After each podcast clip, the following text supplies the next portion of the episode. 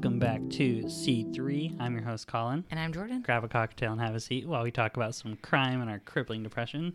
Since we never do it, we're both drinking peach Woo! martinis? Question mark. Peach margarita mix from the Walmart. Period.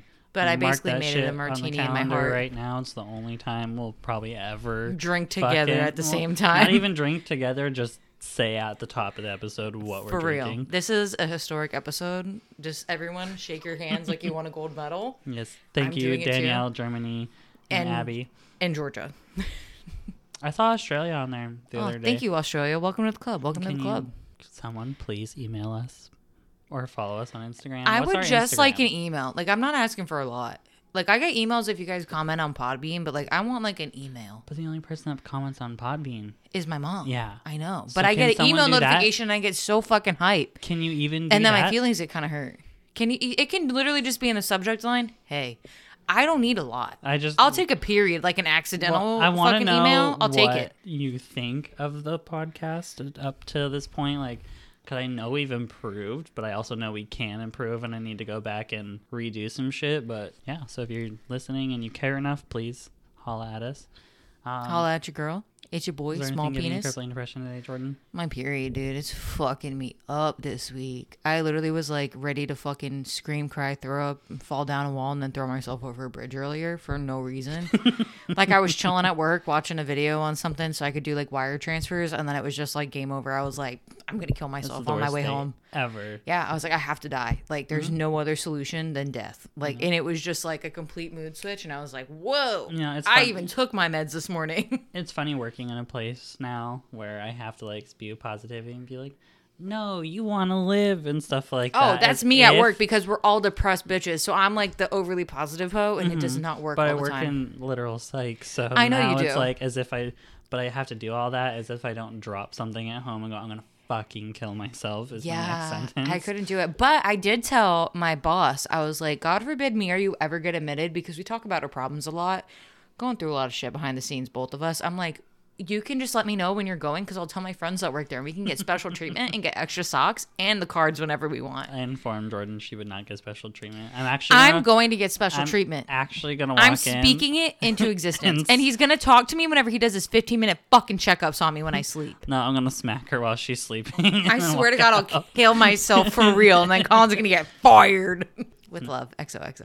Period. But then you're going to be sad because I'm dead. But that's Yeah. your fault because you're my 13th reason. When I get admitted, I'll only have 12. You'll be the 13th, But bitch. so at least I'll, I'll have amounted to something. while You'll I'm be there. remembered. Mm-hmm. so fucked up. while I they're can't. putting me in the cuffs. But yeah, so for me, I'm suffering from post concert depression right now because But it looked like a great time. I went and saw Kim Petras, and now I'm already looking at other tour dates. I was like, what's the closest one that I could go to? I wish that I had time. I could deem acceptable. There's none that are close enough Oh, well, yeah. that I can justify. But if she adds any dates I'm on it.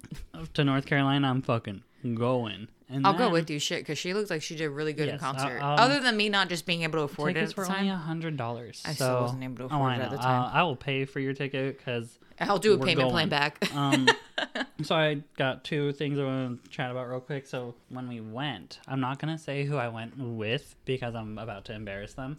um, so I love we this were for On our way there, and traffic got so backed Uh-huh. up, and I we had both slept in or later than we Mm-hmm. anticipated because we. We're trying to get there early to beat the traffic, right? Oh, that and it's a five hour, five and a half Yeah. hour drive. So we were the venue opened at seven, and the show itself started at eight.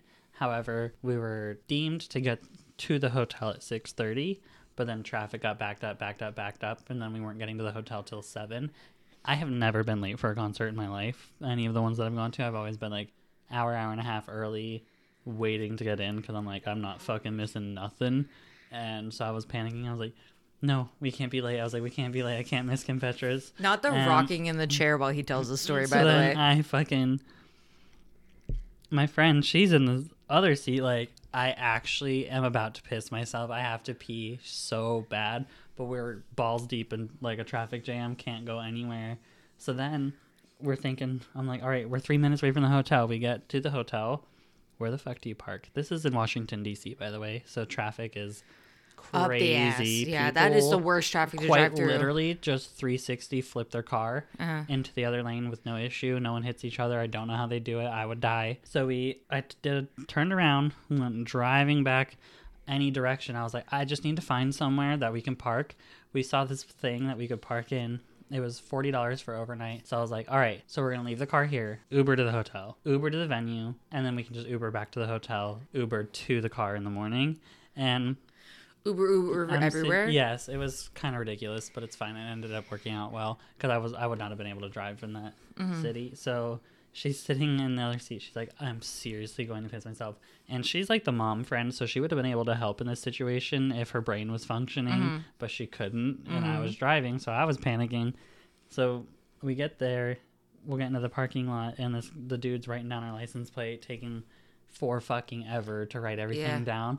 And the second we pulled in the parking spot, she, she's like, I can't do it. And got out, took a blanket from the back seat, and sat down on the pavement in the parking lot and just peed. As she should. And then we left it there. yeah, I mean it's to gonna dry. It's fine.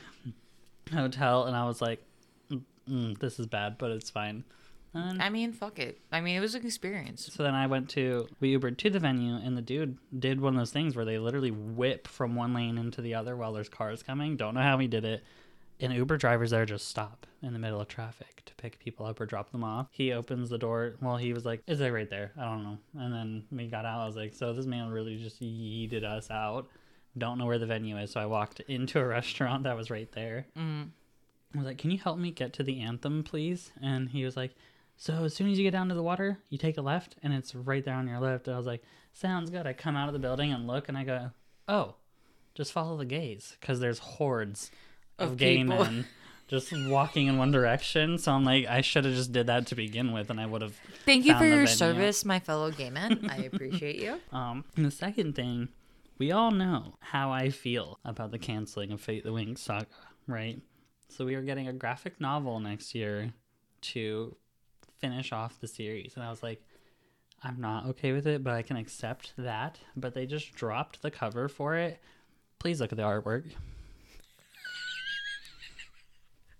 I'm gonna piss my pants. What That looks like I drew it. That looks like I drew it. bus is happening here? No fucking way. it looks like total drama island, but like a kindergartner drew it. I fucking love it. I Iconic, honestly. I'm so deeply upset because this is supposed to be a graphic novel for adults too. I- I- yeah, the show that- was not that's an adult children. drawing it because let me tell you, my artistic skills are not there. pissed. Anyways, Jordyn wanted to cover Satanic Panic on this episode. I tried to find things. I could not find something that I enjoyed. Not that Satanic Panic is something to be enjoyed, but I couldn't find a case that I liked. So I went with something like super lighthearted, you know, cannibalism Oh, again. Uh, wow, what a treat! I don't have enough alcohol to cope this time.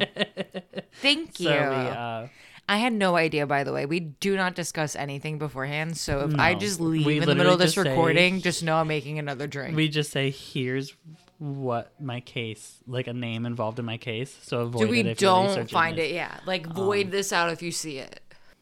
You're gonna know this case. I have never heard of this case Uh-huh. until today. Well, I think I did in passing, but it, Like not it death. must have been at a time that bet misinformation was going on about Oh, yeah, this yeah, case because it's definitely not what I thought it. was. It's not the West Memphis Three, right? No, it's not the West Good. Memphis Three. Because I'll cry. it's I said cannibalism. I know, They- but still, you, I don't know. I don't think they eat people. You could plot twist me. So I'm gonna be covering the West Memphis Three. No, so it's gonna be I'm covering the case of Austin Harrouff. I think his name is. You know this case. Uh, maybe. So I do want to say from the top because I was anticipating doing like short dives of several different things, Yeah. but it's not what I ended up doing. There was a podcast called Crime with a K, and I they love that for them. covered. Yeah, I don't. I don't know. The- Correct. it's called the the episode's called the Florida Cannibal. They did a super deep dive, Yeah. and to, not I don't want to say super deep dive because it's just an hour long episode about I mean, that's more than we led give. up to this because I Yeah. anticipated this being much shorter and like clear cut than it was, Yeah. and so here we are. I love that so for on us. August fifteenth, two thousand sixteen, Austin Harrouff had stormed out of Duffy's Bar and Grill in Jupiter, Florida. he was There's having a place in Florida called Jupiter. Mhm. I fuck with that hard. that was a hard F all the noise boys too. go Sorry. there. Uh-huh, To get okay. stupider. Yeah. he was having dinner with his family. After leaving, he went to his. So he. What the fuck is wrong with me? So he was having dinner with his family and just stormed off or left. Same because they probably And- said some out of pocket shit. I don't know. So they he went to his mom's house because his parents were divorced. So he was at Oh, okay, dinner okay, with his dad and sister. I think. Okay. Just walked into his mom's house. His mom didn't know he was coming. He drank cooking. He was just chugging cooking oil. Uh huh. She said he was acting very strangely. Yeah, that's fucking So, The weird. part that gets me because I'm Is gonna, it cooking oil? Because no, same. when I come back to all this because I'm gonna go over what happened and then I'm gonna talk about a little bit of what happened beforehand because I didn't type any of what happened leading up to this shit. Yeah. I didn't realize it was all there. So instead of doing being confused at that, she's like, "You're supposed to be at dinner with your father. Do you want me to drive you back?" Like, so it was a normal behavior for him to drink cooking oil? No, it was strange. So but why was she not alarmed at the cooking oil? I wish I could tell you because it what happened probably could have been prevented. So she drove him back to the restaurant. He What? D- Take him to the ER to get his stomach pumped. went in there. He just drank Crisco. oh my god. so she, he went in there and sat down again. Proceeded to argue with his father. Stormed off again. With a and then- stomach full of cooking oil. Mm-hmm. I cannot get over that. I'm While so walking, he happened upon the home of John Stevens and Michelle Oh no, he does not. their husband and wife. and I guess they this couple frequently sat in their garage and would drink and watch TV and like say hi to the neighbors. Oh and my stuff god, with me the garage too. Go door off, open all the time. We love that for you. So around 9:15, their neighbor Jeff heard the screams of a woman, and five minutes later, he called the police and No informed way. them that a young man was beating a woman in the garage, and he was bleeding profusely. So when he had went outside, he discovered that Michelle was on the ground in a pool of blood, being hit by Austin. Austin attacked him, and Jeff was able to hit him and throw him to the ground. Jeff ran into Michelle and John's house and then realized that he had been stabbed multiple times during that altercation. That's when he called the police. When police arrived, they discovered Austin, who was covered in blood, holding the body of John, which was the husband, in Oh a bear hug and biting his face off. So what the is fuck? that case. So I've never heard of this. That motherfucker drank cooking oil and went off the wall. That Crisco no, he was fucked already his stomach up. long off the wall. I'm blaming the cooking oil. So police, he was tasered four times, and it did. What is he on nothing. bath salts? of What these the times. fuck? And at one point, I think it said he was being tased by four people, but I don't know for sure. But he was tased at least four separate times. Be expeditiously for real with me right now. We're being for real. Mm-hmm. Oh my god, this is crazy. So they released a police dog and then tried to engage to take him down. Austin ripped his arm out of the dog's mouth. it took muscle tissue. Hell yeah, I'm skin, sure it did because they got some teeth. hmm Acted like nothing happened to him. It took He's on four meth. full-grown police officers and, And the a gun. dog to Oh, get no, Austin okay. off of him and get him in handcuffs. At that point, he told them to just fucking kill him. He and ate that deserves dude's to die. face. That's John had been walking the dog, and Michelle was in the garage. John came back to find Austin attacking his wife with a pocket knife and various tools in the garage. I saw some crime scene photos of the weapons. There's like four or five when different I stabbing see accidental crime scene photos when I don't want to see them. And then it obviously escalated from there. They originally believed that he was on Flakka or bath salts, but toxicology came back that he had no drugs in his system at the time of the attack. Ain't no fucking way. there was a little bit of alcohol in his system. Ain't no way. His mom later made a call to the police explaining how he was acting and that they were looking for him. So his mom didn't even know this was going on. Can you imagine being his mom, like being like, I dropped my son back off at dinner and I don't know where he is. Yeah, so he but he drank cooking oil. Mhm. he had to be sedated at the hospital because in the ambulance he was still exhibiting superhuman strength. He had bit pretty much the whole way through his tongue. And I mean, fuck his you. organs were beginning to fail because in the garage during that attack he had drank a chemical because he thought it was alcohol and they said it He could have been the bleach or cooking oil was alcohol. No, this is so the cooking oil was before the garage attack. No, I know, but I'm just saying. I wonder if he thought that was alcohol. he may have. So Sir, they did had to obviously have to pump his Yeah, stomach, for and he was able to recover.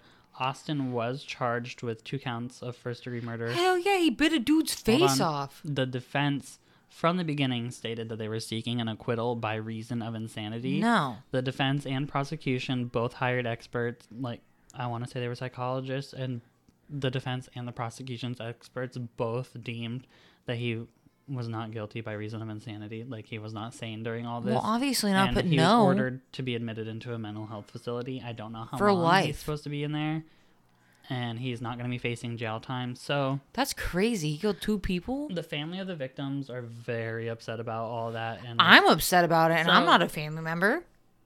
he was in psychosis. Oh, for sure. So He so when bit a man's in- face off. When you're in psychosis, you're not nothing you're doing is based in reality. So that's the only reason I'm okay with the verdict that they gave. He definitely needs mental help. There was a. It was kind of leading up, like he was been he had been acting strange. Like I said, this podcast that I just stated at the top, they go into all of that, including text messages and all kinds of stuff like leading up to it. So the day before, he had jumped onto his dad's car like an animal, like on top of it, and was doing all kinds of weird stuff. And his parents, they're the ones that failed. Even though he was an adult, I think at some point they should have IVC'd him, like involuntarily commit that man, because clearly he was having issues because it just escalated very quickly from where he was. I guess he was doing drugs and stuff beforehand for a while, and like he in high school went through a phase where every single time he drank, he blacked out, and it was consistently happening. But then in college, he was in sports, had a YouTube channel, and was doing all these things and passing all of his classes and stuff. But like up until leading up to his psychosis, he was sleeping maybe two hours a night if that and then at some point was just going straight up without sleep and that's when he started talking about seeing demons and thinking there was people after him and stuff like so once someone in your vicinity starts to get paranoid like that The herbal shampoo is gonna serve somewhere. everything.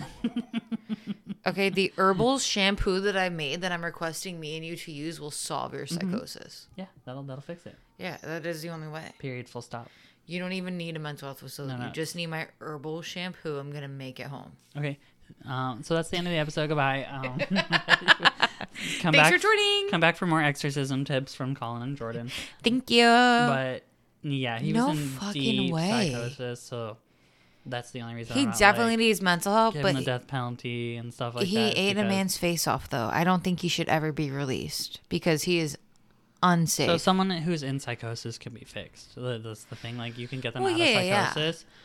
Obviously, he needs to be watched. I would say, and on just meds for the rest of his life. he life. definitely needs to be on like watch for the rest of his life. It definitely speaks to the mental health crisis that we are having in Oh hell yeah. America because how did this go unchecked for so long? Yeah. Because I don't know what all he was diagnosed with, but that's a lot of mental health issues to be having, and it, for it to escalate that as from As quick as it did and as aggressive as it is. college and stuff to demons and cannibalism that's like Hard. quite the jump so i But I also feel for the family because I can I see do. how they're like, where the fuck is my justice? Because let me tell you, if that happened to one of my family members, I would probably be in jail for murder. yeah and So I But the- totally get where it's like that, the gray line of like, you know, Mm-hmm. when it like comes what do you want? stuff like this especially cases where someone does murder someone when they are in a state of psychosis from there you have to the only people that i think can see it logically are the ones on the outside Yeah. Oh, for sure. up just objectively look at it but like anybody who's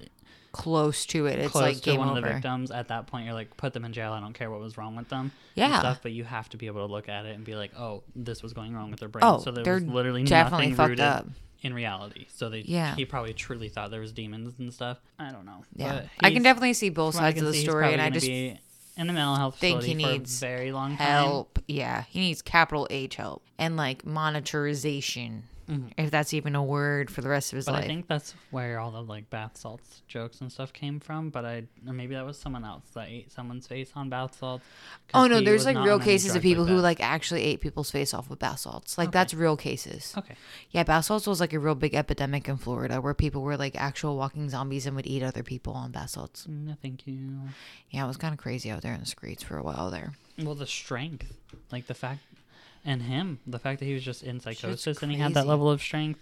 I mean, when you're that quote unquote like delusional, like nothing can take you down. Especially if like let's say like he was thinking like he was like God's warrior or something like Mhm. that. So you know he's what I mean? Like maybe he's thinking I'm fighting all these demons. yeah, like I'm fighting all these demons. Like I have to prevail. Like he's not gonna be stopped. Like it's the mind over matter thing. Like when it's Mhm. so it's he probably real all the way wasn't even feeling all the shit that was happening Yeah. to him because they even like all four of the police officers were like kicking him in the head and stuff like that. So he got beat the fuck up and just didn't Mm. feel any of it. But yeah, That is so crazy. Do with that information what you will. I'm gonna hand it off to Jordyn for Hello. what our actual topic was supposed to be. Well, mine is not any better, but in 1990, Mr. Quincy and his wife were going through a divorce, and she decided to contact authorities claiming that her husband was a cult leader um, and committed multiple murders as a part of satanic rituals. And their son John and their daughter Sarah um, were taken into custody by Child Protective Service. Obviously, if something was like that was to happen, you would want that to go down. And they were interviewed over several over several weeks by numerous law enforcement officials and therapists specializing in quote unquote satanic ritual abuse. I'm sure that's real. They did not really need it. Spoiler alert. Throughout the 1980s and the 1990s, conspiracy theories about cults committing child abuse spread throughout the country, aka satanic panic. Uh, so just in case, because I don't know if you'll speak on it at all. Mm-hmm. This all fucking stemmed from the movie The Exorcism or Exorcist, whichever fucking one it was, Mm-hmm. Yes. where it was the first movie that showed like demon possession and stuff due to a Ouija board, and that's where everybody Like, lost their shit. Spread from Yeah. there. Dungeons and Dragons was witchcraft and satanic, Mm-hmm. and witchcraft was satanic. All that stuff. It's Yep. bullshit. It's none of it is rooted in logic, and it's now there are real like satanic cults, real stuff, shit that yes. happens like that, but all these However, things the way. Yeah, no. people just took it way too far. But there are real instances of this. I want to make sure that's like, yes, there are clear. real That's instances. real shit where this it. happens. However, the level of panic that still is Exists today is not real. Is not because of any. Yeah. it's not rooted in logic. Yeah, and most of the fears were put out by news programs and talk shows that were fucking all the rage. They mm-hmm. were talking And- about it all the time. The one thing I almost did cover was a woman who she wrote a whole book about detailing her abuse by her parents that were satanic rituals and stuff like that and then they basically deemed that everything in her book was not true. But continue, I'm I mean, a lot of people do that though, still even nowadays. You know what I mm-hmm. mean? But a lot of things, then because of the talk shows, they were talked about by social workers, therapists, and law enforcement, which began specializing in cults and ritual abuse. As they should, because there are real instances of it, and they do need special help when coming out of that, because that is very traumatic. yes. So a shit ton of allegations began about ritual abuse, and they were investigated, and a lot of them collapsed because of lack of evidence, because they were in real satanic panic. But it resulted in many innocent people, such as Melvin, who we're covering in my case, being wrongfully convicted and imprisoned. But thankfully, this year he has been exonerated. So after weeks of coercion from therapists, their mother and other adults Sarah and John, his children, developed quote unquote memories of abuse from the occult rituals. John became into a thought where, like, their father was a leader of a satanic cult and he committed murder and sexually abused him and his sister as a part of the rituals. Melvin was arrested in 1990 and charged with indecency with a child.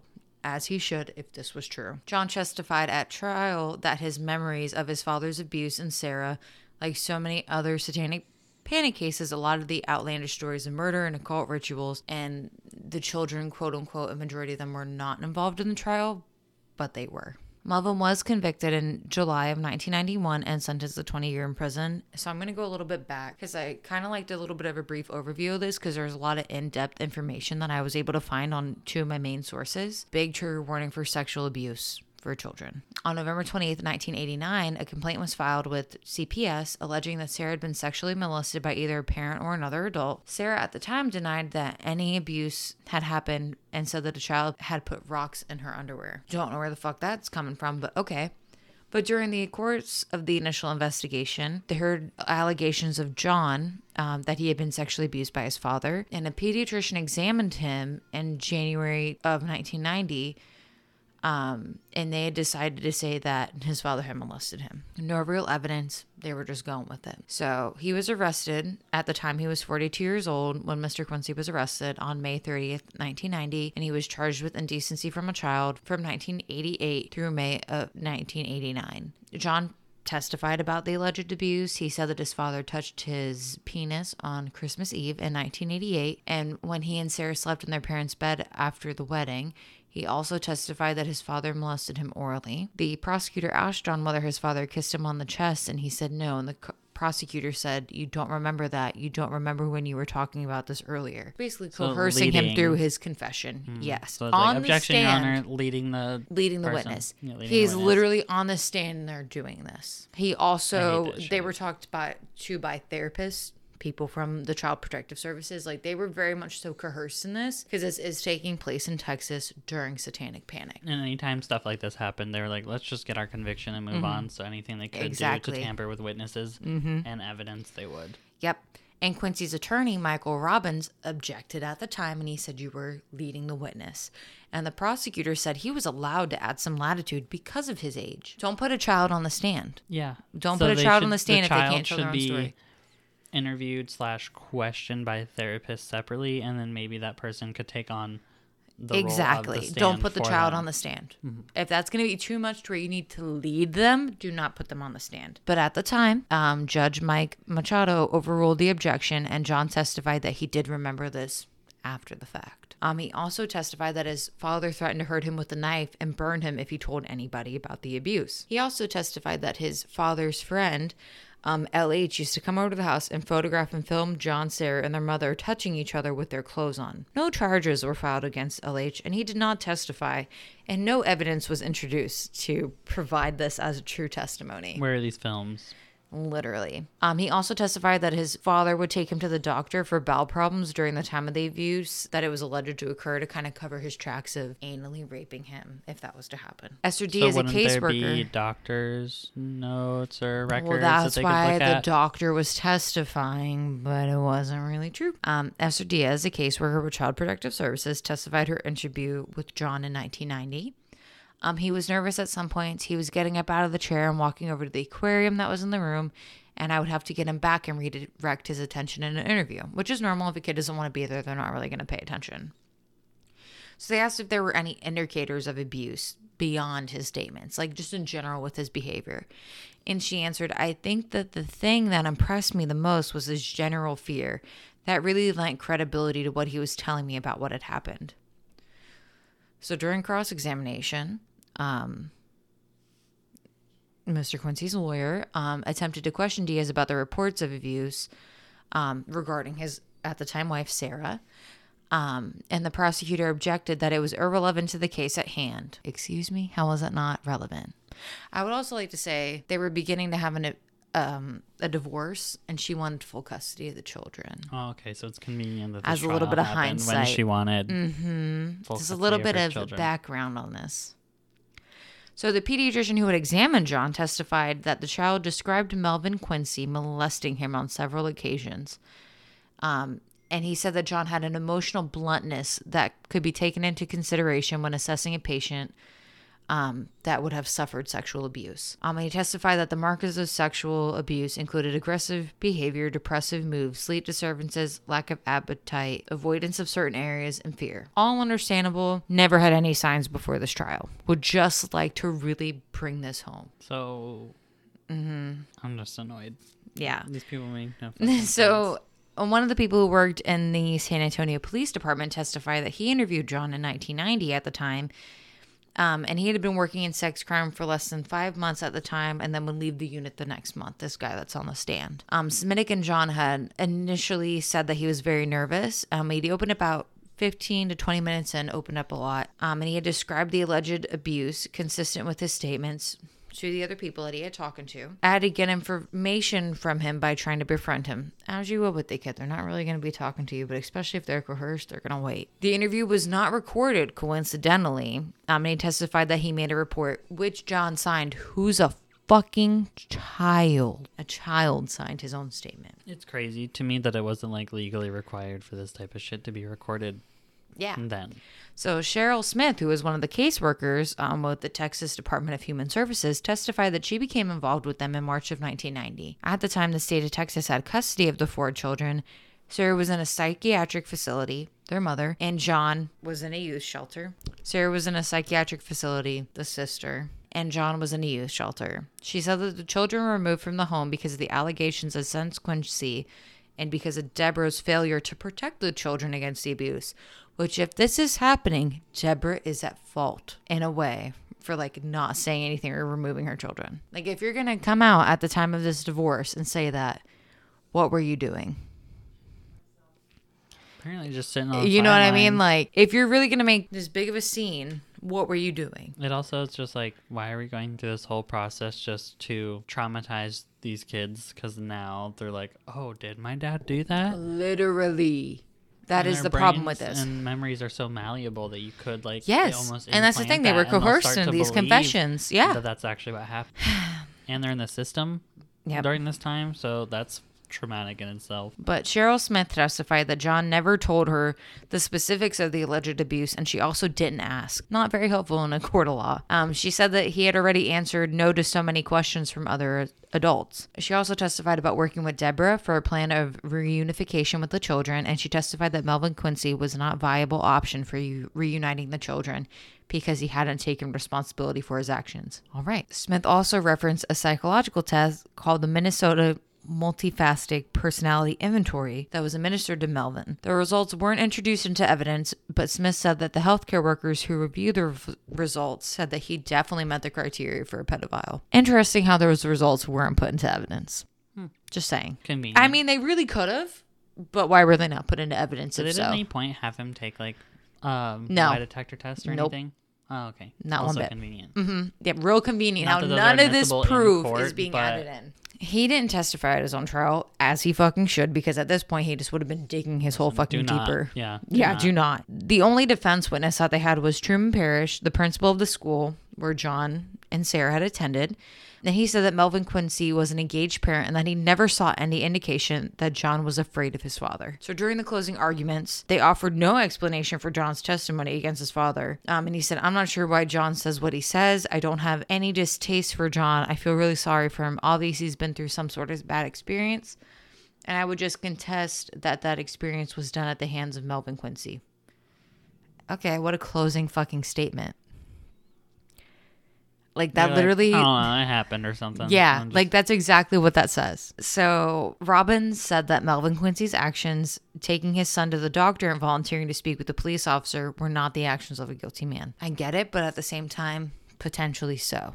If we weren't looking at a bunch of other things in this case. So the prosecutor urged jurors to put an end to John's nightmares. She walked jurors through the testimony of the investigators who interviewed John and the healthcare workers who treated him. She reminded the jurors of John's testimony and that his father and friend filmed John with his sister and mothers. So the jury convicted Quincy on indecency charge on July 17th, 1991, as they should, okay? If this was all true, as they fucking should because that's disgusting. During the sentencing, several character witnesses testified on behalf of him, and the prosecutors questioned these witnesses about whether they participated with these satanic cult practices. None of was gonna say, these fucking the things were together because it was apparently ritualistic the abuse that was caused and filmed. Okay, remember that. Where are these films? Thank you. Where are these films? So on September 15th, 1951, he was officially, officially sentenced to 20 years in prison. He unsuccessfully appealed his conviction and was released from prison on July 13th, 1999. And he was forced to register as a sex offender for the rest of his life. Which, if this was true, absolutely. 100% the right steps were taken protecting those children. It was not. But for many years, he had no contact with his children, and John and Sarah continued to believe into early adulthood that the memories that they had resulted in their childhood was the truth. And he was so nervous to get back into contact with his children. But in 2014, John, who now went by the name of John Parker, reestablished contact with his father, which obviously hadn't seen him since the trial, and in 2021 he formally recanted his trial testimony. He would say in an affidavit from 2022, I now know without any doubt that my dad never did any of the things that he was accused of. I am certainly sorry for any involvement in his imprisonment. I never set out to lie about my dad. So how I really Well, found yeah, out you were a child being Yeah. coerced by a bunch of adults. Absolutely. The real reason I found out about this case was the Innocence Project because I love their work. They Oh, really they do really amazing work. Um, so the Innocence Project of Texas had begun representing him in 2020. Um, and they brought his case to the CIU, the Conviction Integrity Integrity Unit um, of Bexar County District Attorney's Office, and they conduct their own investigation. They go and do everything themselves. So on February 25th, 2022, Quincy filed a petition um, of habeas corpus, and the petition included his affidavit recanting his testimony and a report by Dr. Alexandra Doyle, a psychologist who evaluated Parker to assess the truthfulness of his retraction, which is obviously necessary. They all said that he had tunnel vision, mistaking his hesitancy, uncertainty, and denials of proof for a crime rather than the responses of a young boy to a traumatic, chaotic childhood. He's in a torn home, fucking being told things left and right. His reactions would be normal for that. Similarly, she said that the state's experts unanimously tried John's physical ailments to sexual abuse rather than the stress that he was feeling from the family life. and going through all these trials and stuff like that too. Literally. Like they were just so questioned tunnel by vision. Mm-hmm. strangers all the time, and like you said, in the system for a little bit. So John testified at this trial that the first person he told the abuse about was an FBI agent. And Doyle said that was a red flag and indicated that there was no initial outcry by John. So he never mentioned it to anybody if the first person is an FBI agent. You never talk to a school official, anybody local, a doctor, nothing. This suggests that John's mother misrepresented information because she believed it and perhaps to position herself in the custody dispute for the children, which is what she wanted. So on June 17, 2022, Judge Andrew Carruthers held an evidentiary hearing. Parker, who is now 41 years old, testified about how he had come to falsely accuse his father. And he said that adults misled him into believing that he was telling the truth. He said that he had expected a lot of other child victims to testify against his father, but when he got to the courthouse, it was just him. So he's being told, like, all these other people are going through this, and it's just him and his sister there. So, once again, definitely coerced into his confession. So, as part of the closing statement, Matthew Howard, the director of the CIU, urged the court to grant the petition. He said that John Parker had been deceived by his mother and law enforcement into making these false claims, as he fucking was. Um, he's quoted to say, We believe that the testimony he's offered here today has been truthful and credible and is only backed up by the number of other witnesses that came behind him and explained exactly how he got here and exactly how those ideas ended up planted in his mind and what broke him to testify the way that he did all those years ago. So, following this, Judge Carruthers adopted the findings on September 27th, a long time ago, basically. Um, and he appealed his conviction and is quoted saying that today's court decision marks the end to more than 30 years long of injustice. Um, we are proud to be a part of proving his innocence and wish the best to Melvin and his family as they continue to heal. I did skip a lot of the trial because there's a lot more information about how a lot of things were falsely proven. You can tell Satanic Panic though, 100%. percent And a lot of people use it to their advantage, unfortunately. especially during that time. Yeah, so one of my two main sources were the Innocence Project and Michigan Law School. They actually did a really good coverage on this case. Um, like I read a lot of shit about it, and I'm like really pissed. But unfortunately, like just kind of like another West Memphis Three case where they felt like that's what they needed to do, so they did it. And it's not fair. And somebody served so many bullshit. years in jail. And Not really had to doing be these registered things. As a sex offender for Yep, most like his of whole life ruined because somebody just didn't want to have to divorce him I was gonna say she or should, wanted the custody. You know, like. She should face charges now. Oh, for it. I don't know absolutely. if she's still alive. And like I but said, if these were true accusations, absolutely. Absolutely. everything that happened to him. But when it is, so when it's solely out of accusations, like, what the fuck? Because unfortunately a lot of cases that are involved in satanic panic are just accusations and they're taken too far and no one actually wants to do any investigative work because satan is in the air you know Or like again, we just believe that because someone listens to rock music and is dressed the way that Yep. they are, that they're doing wrong or they have tattoos, they're satanic, or Yep, yep, yep. And that's why I'm so glad. Thankfully, neither of us, as much as the West Memphis 3 case needs coverage because it's absolutely ridiculous what those poor boys went through. And especially the victims of the actual case of West Memphis 3, it breaks my heart because their whole childhood was taken away and they were only released as adults. Like old adults, you know what I mean? Like, yeah, like in their 40s and they were like 13 i think when they went to jail like mm-hmm. Their whole life was gone because of whatever the prosecutors didn't even wanted it do to high be. school, nothing. No, they didn't missed they didn't get so anything. they missed out on their whole life over what? Because they listened to rock music? Like that's really what it was for their case and it just breaks my heart for them. But i'm very happy to hear that mr quincy was like freed of his charges. Is actually having a relationship with his children. They're all getting help to recover from what happened to them because that's like basically cruel and unusual Are they punishment to everyone building a involved relationship again? kind of seems like it from the articles I read. Could they still be to this day? I don't know, but I do know that John was like, "Yo, I know my shit was false." Sarah, I couldn't find too much information about.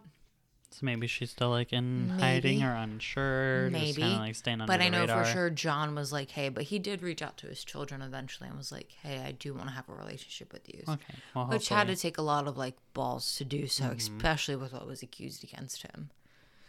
So I'm just glad that he was able to get his name cleared at the end of the day. Yes, I hope that they're able to rebuild a relationship. and- Definitely, because they definitely deserve it, Mm-hmm. especially when like your thought of your father has been so miscued for so long,